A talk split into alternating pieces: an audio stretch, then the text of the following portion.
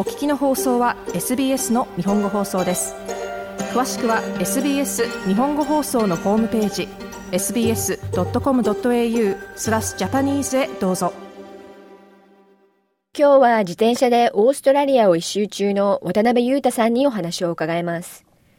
自然が大好きであるという渡辺さんはこれまで東京から出身地の岐阜県までの自転車トリップやニュージーランドの周遊を経験してきましたが国の一周の旅というのは今回が初めてです。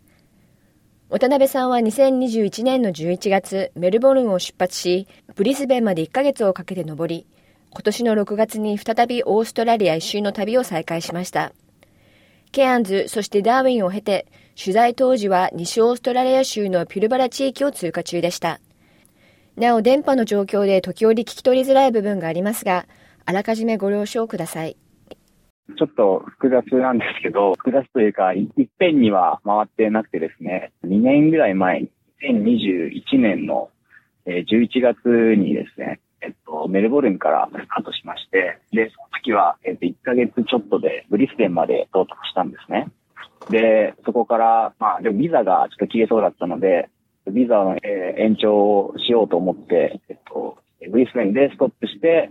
えっと、1年ぐらいですね、えっと、ちょっと時間が空いちゃった後で、今年の6月にもう一度ブリスベンからスタートして、えー、現在は、えっと、ケアンズ、ダーウィンを通過して、えー、今はピルバラっていう地域に、えー、を走ってる。どれくらいかけて一周を達成する予定ですか、全部で1年ぐらいで考えてはいます。この一周の旅をする上、おそらくたくさんの計画もされていらっしゃると思いますけど、どういった準備をされて旅に出られるんですか？そうですね。まあ、そんなにめめちゃめちゃ細かくは準備、準備というか、計画は立てていないっていうのが正直なところなんですけど、っていうのも、まあ、大まかな計画だけ立てて、で、あとは、まあ、成り行きでいろんな出会いもあるので、そういった、な、なんですかね、成り行きというか、自然に出会えるものとかにも大切にしたいなと思ってるんで。毎日どれくらいの距離を走っていらっしゃるんですか？東海岸を走ってた時は、えっと、思ったよりも山が、山というかアップダウンが多かったので、6、70キロ走ったらもうヒーヒー来たんですけど、えっと、ケアンズまで到達して内陸に入っていった後は結構、えっと、平坦が多くなったので、1日100キロ以上ぐらいは走れるようになりました。旅をされているとおそらく予想外の展開も多くあると思うんですけども、これまでどういったことに困ったり、驚かれたりしましたか？何度も自転車のトラブルはあって、特に、えっと、ケアンズを出発した後なんですけど、まあ、街と街の間がすごく距離が出てき始めまして、で、自転車の、自転車屋さんもそんなにない状況の中で、と、自転車の、例えばスポークがなんか折れたりとか、えっと、荷台がショックで折れてしまったりとかして、えっと、走れなくなった状、走れない状態になったことが何度かありまして、でもその度に、えっと、通りがかった車の人に、えっと、助けてもらって、まあ、ヒッチハイクみたいな形で、えっと、その次の街とか近い街に連れてってもらって、そこで、えっと、新しい部品をオーダーして、数日間待って、もう一回スタートみたいなことがありました。まあでも、その度になんか、出会いというか、人の優しさに触れることができるんで、それも、その自転車の旅の一つの魅力かなと思って、はい、楽しんでます。これまでの旅で最も印象に残っているところ、それは旅の途中で知り合った人から教わった西オーストラリア州のギブリバーロードだといいます。1960年代に建設された 660km のトレイルはもともと郊外の牧場からダービー港やウィンダム港へ牛を運ぶために建設されました。僕はそのサイクリングを始めた時に、えっと、いろいろ教えてもらった方がいるんですね。その方が、えっと、オーストラリアの中でも一番、その自然も美しいし、まあでもそんなに簡単じゃない道で、達成感が終わった後にはすごいから、ぜひやってみてって言われてて、最近そこをえー、自転車で走り切れた、走り切って、えー、すごく達成感というか、はい、感じて、はい、今のこの季節だと、やっぱり日差しっていうのはかなりオーストラリア強力だと思うんですけど、走っててどうですか？暑いですね。あの、ちょっと時期をミスったっていうところもあってですね。本当なら、本来ならもっとこの下の上の、夜空の上の部分っていうのは、もうちょ早い時期に走った方がいいっていうふうに言われてたんですけど、いろいろなんか、まあ予定がちょっと狂っちゃいまして、少し遅れた状態で走っているのでかなり暑くて、だから日中はなるべく走らないようにしてます。はい。朝早い、もう日の出とともに走り出して、まあ日中はちょっと休んで、で、またちょっと日が傾きかけたら走るみたいな感じで、えー、距離を稼いでる。はい。荷物っていうのは何キロぐらいのものを背負ってらっしゃるんですか？あバックパックみたいに背負ってはないんですけど、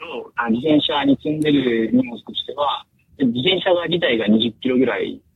別の自転車が結構重いんですけど、出るくらいで、で、荷物自体が30キロを超してるくらいなんで、自分以外だと50キロ以上のものを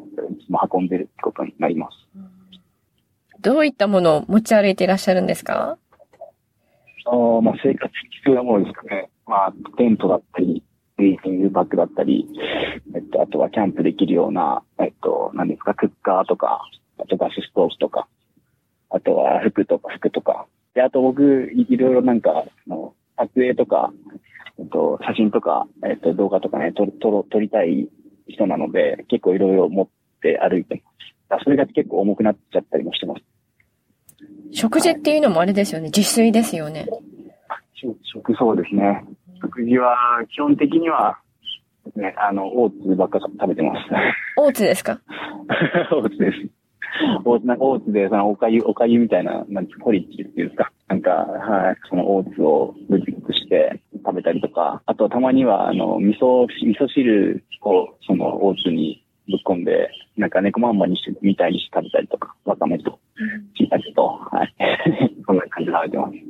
もともとあまり食には興味がなかったと語る渡辺さんですが、自転車の旅を続ける中、日本食がとても恋しくなり、現在は日本に帰国した際に食べたい食べ物リストに日々追加しているといいます。オーストラリア一周が終了しましたら、また別の国で同じことをされますか、はいああ、ちょっとヨーロッパはすごく行ってみたいなと思ってますね。なんかあの、旅でいろいろヨーロッパの気分もあったりするんですけど、やっぱり、なんか自転車がすごい盛んなので、あの、自転車にもフレンドリーになってきてますし、あの、オーストラリアは、まあ、一下なんですけど、ちょっとあの、歴史も浅い国が、国じゃないですか。はい、なんですけど、ヨーロッパはすごく歴史もある、えー、国々が多いので、まあ、そういった楽しみもあるよっていうのは聞いたことあるんで。このオーストラリアの一周を旅してると同じように、なんかバ,、バイクであったり、自転車で一周してる人っていうのは遭遇されたりしますか？たまにですね。たまに、でも同じ方向に行ってる人はいなくて、はい、あの、逆方向に行ってる人が前から来たりすることが2回ぐらいあったんですかね。うん、あ、でも、すごく嬉しかった。お互いのリアクションが結構想像できるんですけど、やっぱ嬉しいですか？ゃめちゃ嬉しいですもうなんか、うわー来た同じことやってる人がいるっていう、そのなんかもう、興奮がすごくあります。あの、今回のこの自転車の旅で何かこう学んだことっていうのはありますか？普段の生活のありがたさとか、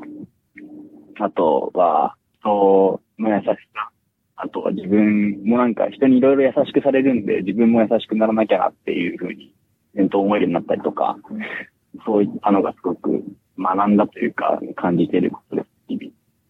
現在自転車でオーストラリアを一周中の渡辺裕太さんにお話を伺いました。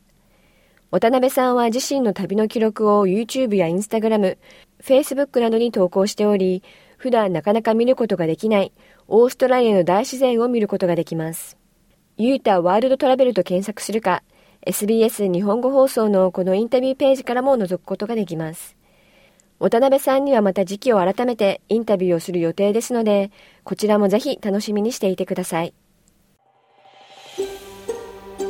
SBS 日本語放送の Facebook ページで会話に加わってください。l i いいねを押してご意見ご感想をお寄せください。